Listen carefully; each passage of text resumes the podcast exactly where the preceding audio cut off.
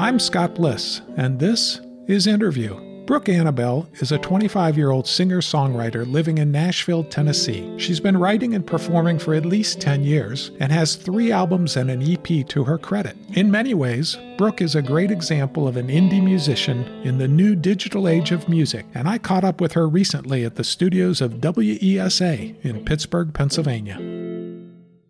Brooke, your uh, current album, your third, or actually your fourth if you count the EP, Yep. is called Silence Worth Breaking, and every review I've read is filled with positive and glowing comments. You know, Steve Mervis in Pittsburgh Post Gazette said, Silence Worth Breaking is a lush, polished, major label sounding neo folk record in the spirit of Sarah McLachlan or Beth Orton. And the website Stereo Subversion compared you to Colbie Caillat, John Mayer, and Natalie Merchant. And on Noise Trade it said, her lyrics bleed with an uncommon wisdom for a 24 year old, as the tales she tells about love, loss, faith, and finding yourself are simultaneously deeply personal and wholly universal in their application. Tell me about writing lyrics, because as I read about you, it really all kind of started there, right? It went back to that. Yeah, I think definitely making music started with writing lyrics because before I could ever play an instrument, I'd start writing lyrics and putting melodies to them even when I was 11, 12 years old. And then I picked up the guitar at 15, 14, 15. And so that's really the reason why I started making music was because of the lyrics. So now it's just sort of grown from there. So you write the lyrics, that leads to learning to play the guitar, and in the midst of high school, you release your first album, Memories Yeah. and Melody. But then you're off to Belmont University in Nashville. Yep. Tell me about Nashville. How important has Belmont and or more important has Nashville been to your career? You know, it's I think it's really changed me because moving to a city where the industry is music really changes your perspective on things. And where a lot of the industry is country or Christian down there, there are just so many people making music that being around that all the time, whether it was at Belmont or just out in the community, was just really inspiring for me to keep creating music on a more regular basis, I think. And you had a number of internships as well, Yeah, actually. and in a number of different areas, right?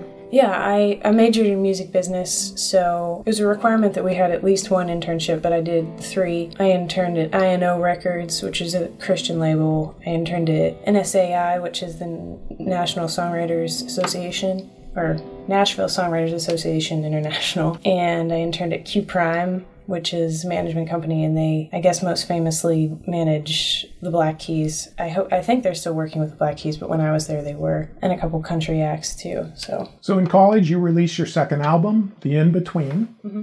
and we already know that words, the lyrics, are really important to you. So is there meaning behind the title, The In Between? Yeah, I think I named that album after that specific song just because college sort of feels like the in between in a lot of ways just because you you left your home but you're not quite out on your own yet and so i felt like that represented that collection of songs Now, both of those were self produced, right?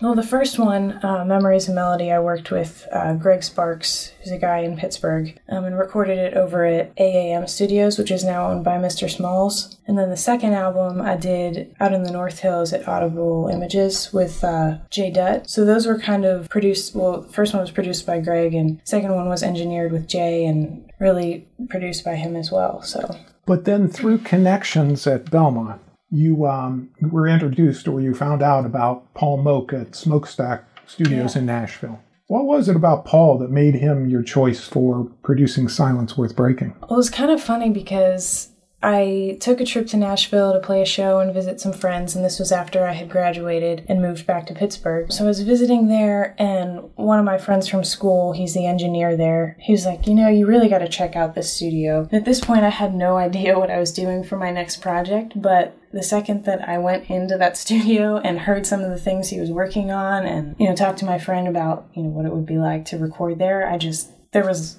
I had to do it. There was really no other option for me. Being in Nashville, there, there was an emphasis on country or, or what? I, I think there is a lot of country being recorded there and being written there, but it's pretty amazing the amount of diversity in the scene now. There's a lot of singer songwriters that aren't doing country, that aren't doing Christian. There's a lot of new indie rock bands emerging. Just a lot, a lot of diversity because there's just so many creative people in one place. So there's just so many resources that people pull from, I think. I'm sure that's true. So a producer and studio time costs a lot of money. And you turned to your fans for support. I did, yes. So tell me about that. I knew a lot of other artists were doing the, the crowdfunding thing. So I sort of researched Kickstarter for a month or two, sort of seeing what was working for people and what wasn't, and, and figured, well, I really do need this to kickstart this project. So I put a lot of time and thought into all the you know all the things that people could pledge on and the video and all the rewards that they could get. And yeah, it turned out really, really well. I was really excited about the results. You know, even though there were other, I guess, uh, performers at the time using it, it was 2010, right? Mm-hmm. And really, in the scheme of crowdfunding, that was still very early on. Yeah. So I think that's really impressive. And I think it speaks to this the whole new process of making money from music and how that's changed and so forth. So, your website, as an example, which is brookeannibale.com, mm-hmm. is almost, in my mind, uh, the poster child of the new age you know, prominently on your homepage is a SoundCloud player, yeah. and that allows your fans to listen to your music for free. And beside it is an embedded app for noise trade, where your fans can actually download the entire Silence Worth Breaking album for free if they wish. But, you know, isn't that kind of counterintuitive to hope to make money for living off your music by giving your music away?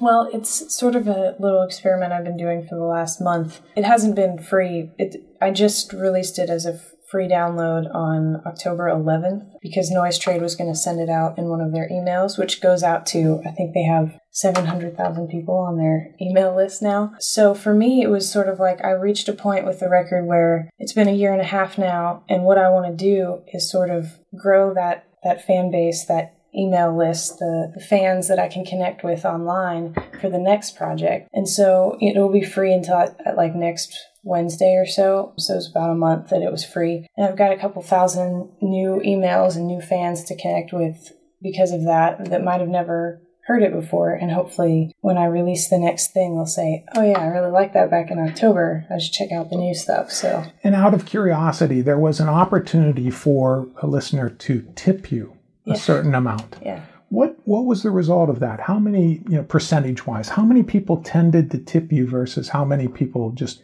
download the uh, the music? I think it was a pretty small percentage, but there was still uh, like a decent amount of people that did tip. But it's it wouldn't equal out to how many if people had downloaded it on iTunes. It's not even close to that. But the whole value, though, is as you pointed out that it allowed you to make another connection, though, yeah. and and maybe to form a larger mailing ad, uh, list and so yeah, forth. Yeah, because the way that they have Noise Trade set up is really the ideal way to give your album away for free because the person can't get it unless they give you their email address and their zip code. And then right next to where they downloaded it, it says, Do you want to share this with your friends? And hey, she's on Facebook and she's on Twitter. Do you want to like her, follow her? So it's all right there for them to just start connecting with me right away. And so. can you tell if that happened? Yeah, I definitely had like a spike in comments or tweets, and I tried to respond to some of them and just let people know that I was grateful they were sharing it with their friends too. So, and to a certain extent, is any of this in lieu of airplay? Like, is it difficult to get airplay?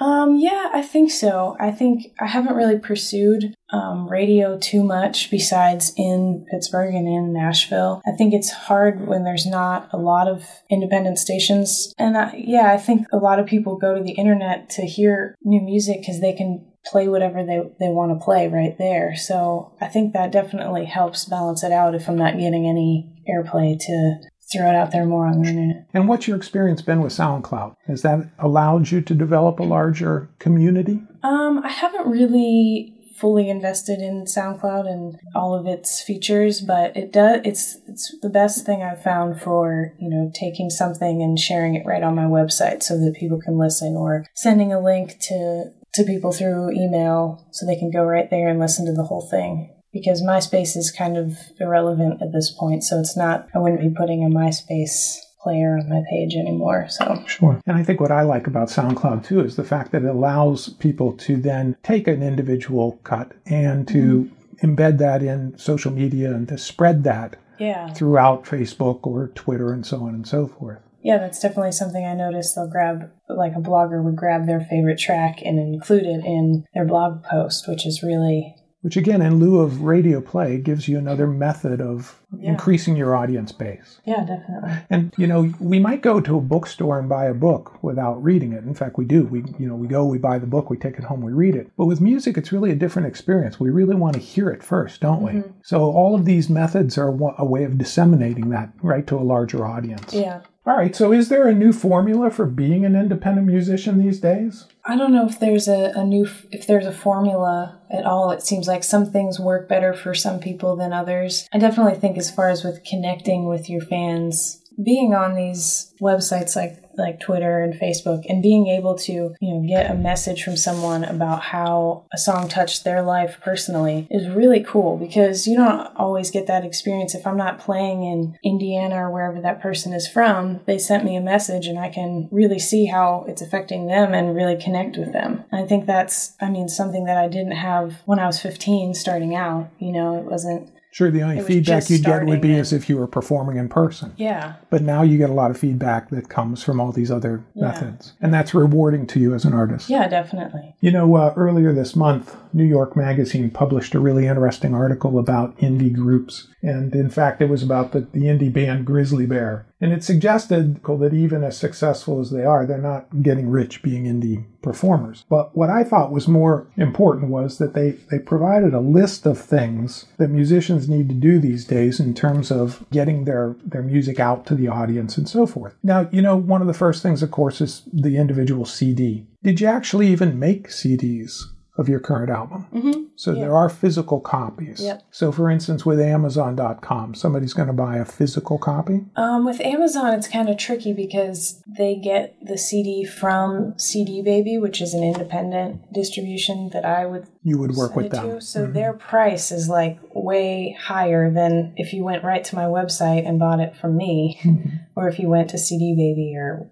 wherever else it, it, it is online. Mm-hmm. So yeah, it, it's it's different because I mean the digital sales are more of what you get these days than a sale on Amazon. So, for instance, iTunes is a market for you. yeah, definitely. Is that one of the bigger markets for you? Yeah, and it's something that now I can track weekly. They send you weekly reports. I go through a company called TuneCore now. And they send weekly reports of where it's selling and how many it sold and which singles sold, and then you'll get a monthly a monthly payment from it. So Sure. yeah, Okay, great. You know, Zoe Keating, I don't know if you follow Zoe Keating. Mm-hmm. She's a she's a celloist and she's sort of the best example of having gone out independently and made a living through using especially iTunes. Yeah, as well as touring. And she likes iTunes because it's sort of a classical store environment. There's a set price, you get a certain amount based upon their commission, and so on and so forth. But she talks about the fact that a lot of that, in her case, seems to be changing now with a lot of it going to the new streaming mm-hmm. aggregators like Spotify.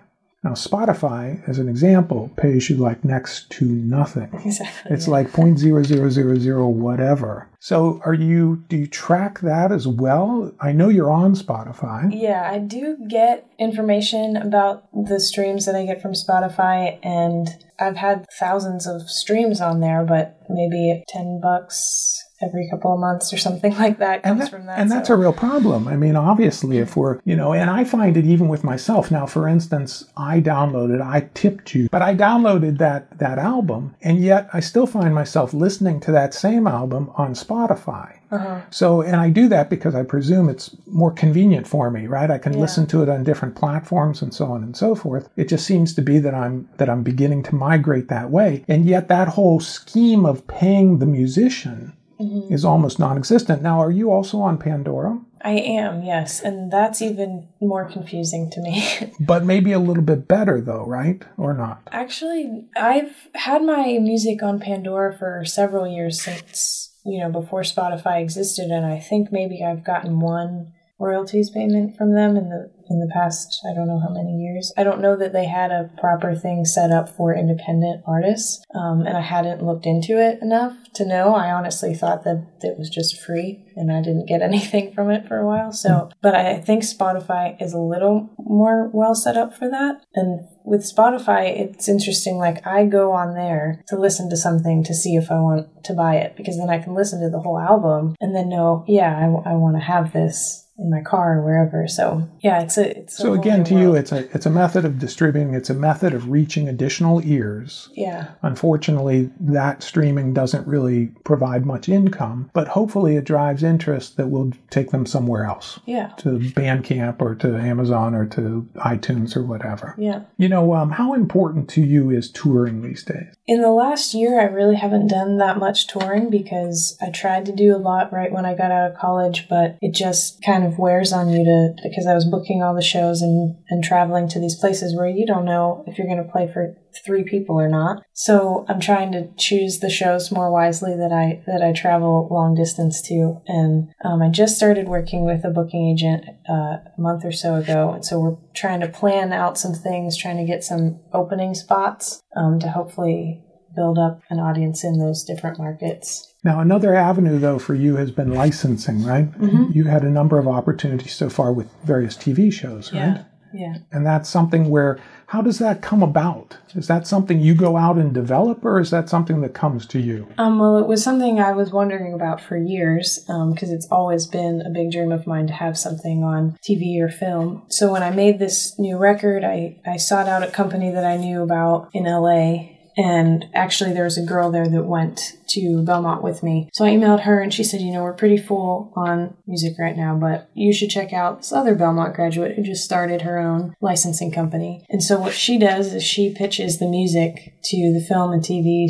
supervisors, and she did a, a great job in the last year some. So, One Tree Hill is an example. Yeah. And what were the others? The first one was a, another CW show called The Hart of Dixie, and there were three on One Tree Hill. And then uh, I had one on an ABC Family show called Jane by Design, and then some smaller, like, instrumental things on MTV shows and CMT shows. So And when, when that plays, do you see a bump in your sale? Definitely with uh, One Tree Hill, there was a big bump because they had, in two of the episodes that my song was in, I had the option to put what they call an ad card at the end of the episode, which was music in tonight's episode by, and then they'd list like two or three of the people that had songs in the episode. And so I had that at the end of two episodes. And so then not only did someone hear it, but now they know exactly who to look for. So, again, a new way of distributing, right? Yeah. And also, um, I, I love the fact that it all goes back to your original connections, both at Belmont University Yeah. and Nashville and so forth. Yeah. And that's probably, I mean, I mean, what led you to leave Pittsburgh? What what brought about this idea of leaving Pittsburgh and going to Nashville? Yeah, it's it's kind of funny because when I first started applying to colleges my senior year, I wasn't looking anywhere further than Cleveland. And my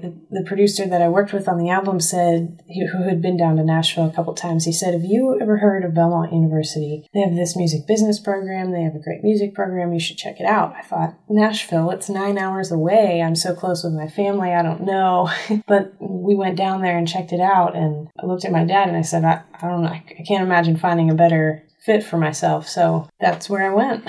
And it's worked out obviously well. yeah, yeah. I think So tell me, what's the best part about being an independent musician?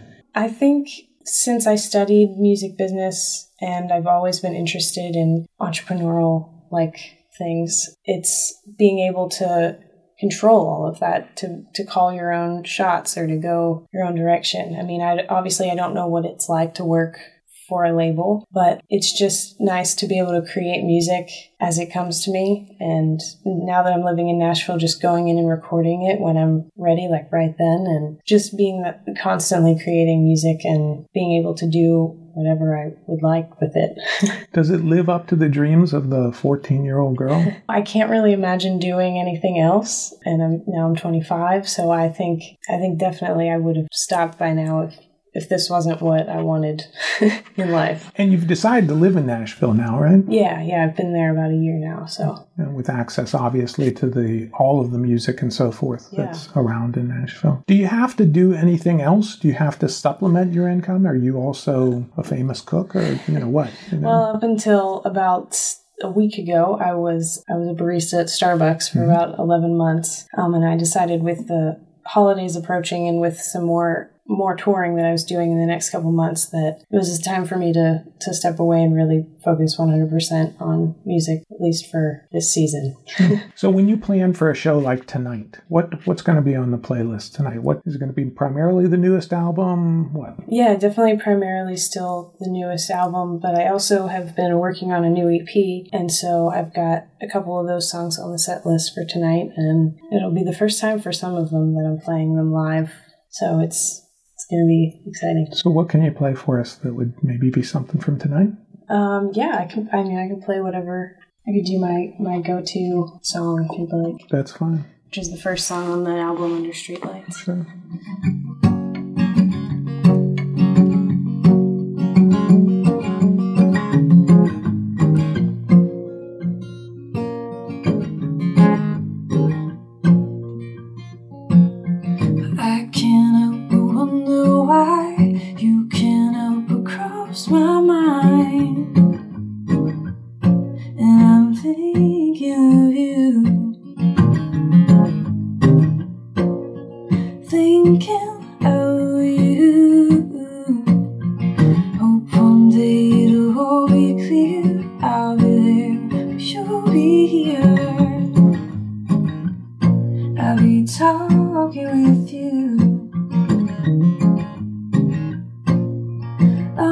Talks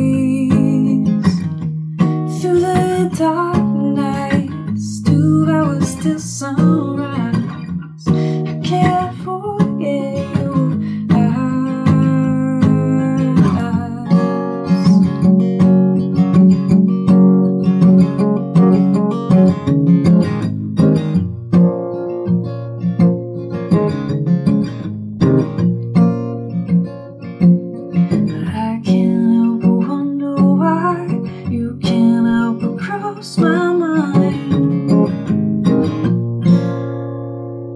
Thank you. That was great. Thanks. Brooke Annibale. The album is Silence Worth Breaking. Brooke, what keeps you going in music? I think you know, like I said before, that I don't, I can't really picture myself doing something else. I feel like just like when I was in high school, if the songs keep coming out of me, I have to keep writing them, and I have to keep playing them, and I don't really know what I would do if I didn't do this. I think it's just really my passion in life. I think it's what makes me happy, and I think that you've got to you've got to just keep pursuing that if that's what it is. And you're working on a new EP now. I am, yeah. It's um, it's actually all finished up. I'm just sort of figuring out the all the final details of putting it all together as a complete package. So great. Thank you very much. Thank you. It's been great. Thanks. All right. We've been talking to Nashville singer songwriter Brooke Annibale prior to her recent show at Club Cafe in Pittsburgh, Pennsylvania. You can learn more about Brooke by visiting her website, brookeannibale.com. You can find her music on SoundCloud, and you can purchase it just about anywhere digital music is sold, including iTunes. The music used throughout this program is the original property of Brooke Annibale. This program is recorded and produced by me, Scott Bliss. Thanks for listening.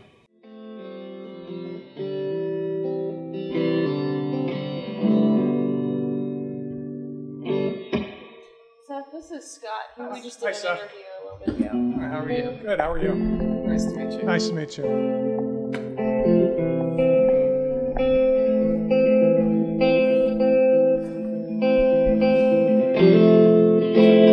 Where's your favorite place to perform? I really like playing here, honestly. Not just saying that because I'm standing here. Right. Um, I don't, I don't know. That's a tough one. I just, I really like this. But this is venue. home. Yeah. Yeah this feels like my hometown I can understand. show venue kind of thing.